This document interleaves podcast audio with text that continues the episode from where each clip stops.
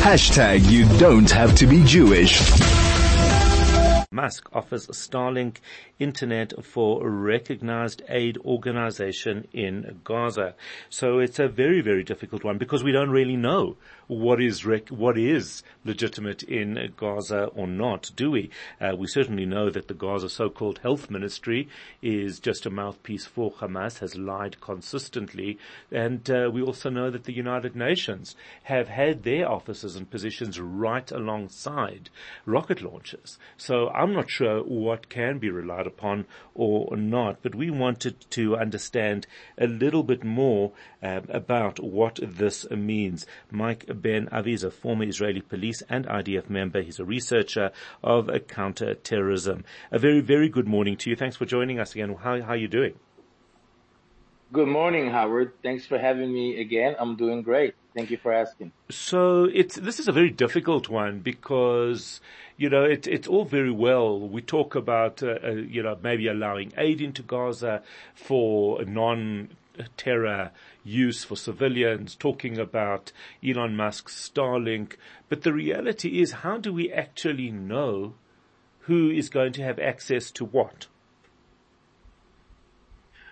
Well, Howard, uh, when it comes to the internet and Elon Musk uh, Starlink satellite system, I'm going to have to pour a lot of chilled water on this whole issue. Okay. Look, I'm going to tell you, the people of central and northern Gaza actually have internet now what the Egyptians do, which, you know, normally for your listeners to understand, Israel provides all the uh, infrastructure when it comes to communication, when it comes to petroleum, when it comes to electricity, and of course when it comes to water to Gaza. Mm-hmm. So as part of this war, uh, Israel, rightfully so, decided not to provide uh, internet uh, to Gaza. I mean, they have local companies there and the only thing that the internet does in the Gaza Strip when they do use it is to incite against Israel and against Israelis. Now, why am I saying cold water?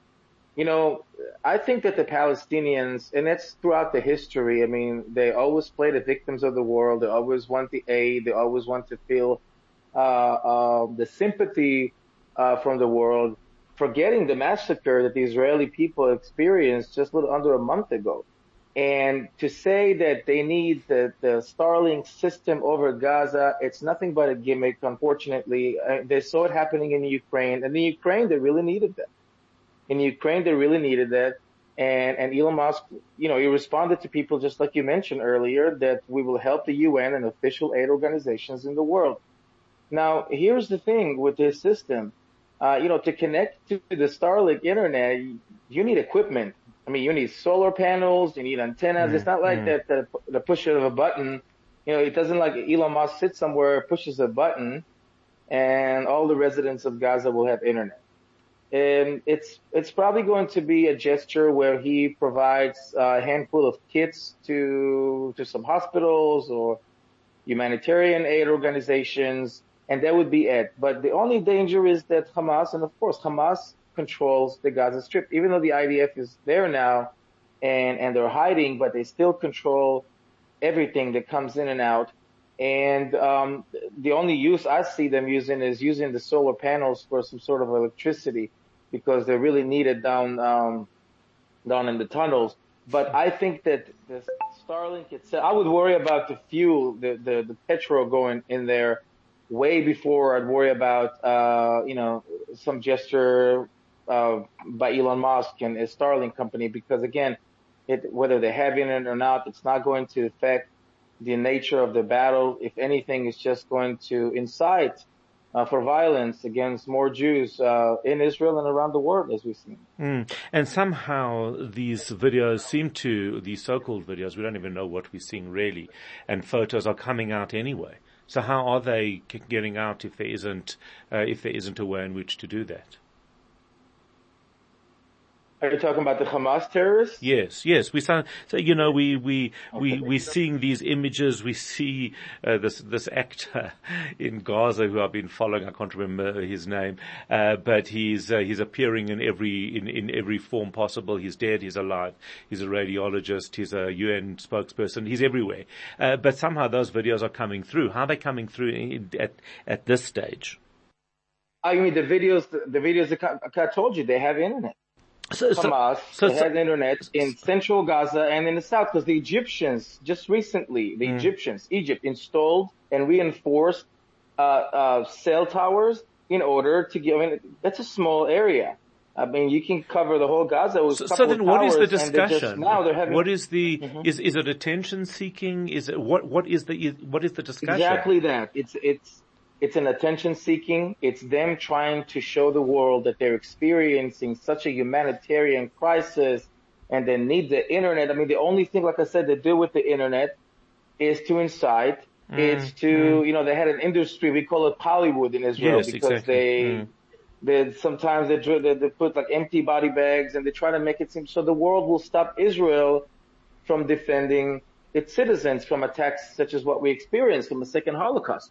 Now, so so again, they have internet. I mean, videos come out daily, and Hamas is not even using uh, internet. I mean, Hamas is using uh, old school primitive radios, and some of them are satellite radios, but they do it because they take care of themselves. The people of Gaza, if they want internet, they do what the IDF asked them to do uh, days ago, which is to evacuate the north in order for them not to be hurt and to go south where they can have field hospitals, uh, food, water, anything that a human being needs.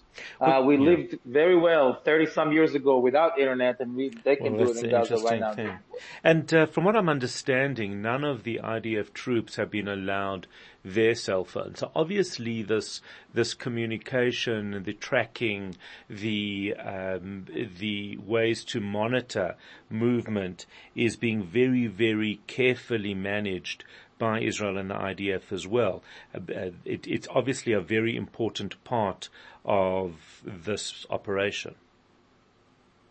Correct. And in this, in this specific war, it's more so because they even talk about it in the Israeli media that, um, you know, we don't hear anything from the, from the front line, really. We don't know what's going on. And, and, and note, this is 20 kilometers or, or less from where I'm talking to you right now.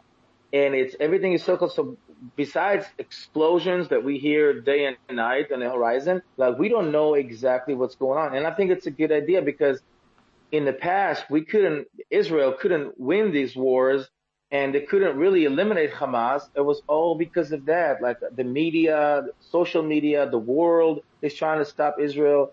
Uh, but I think now Israel knows that it's, you know, it's in a war, in the middle of a full scale war.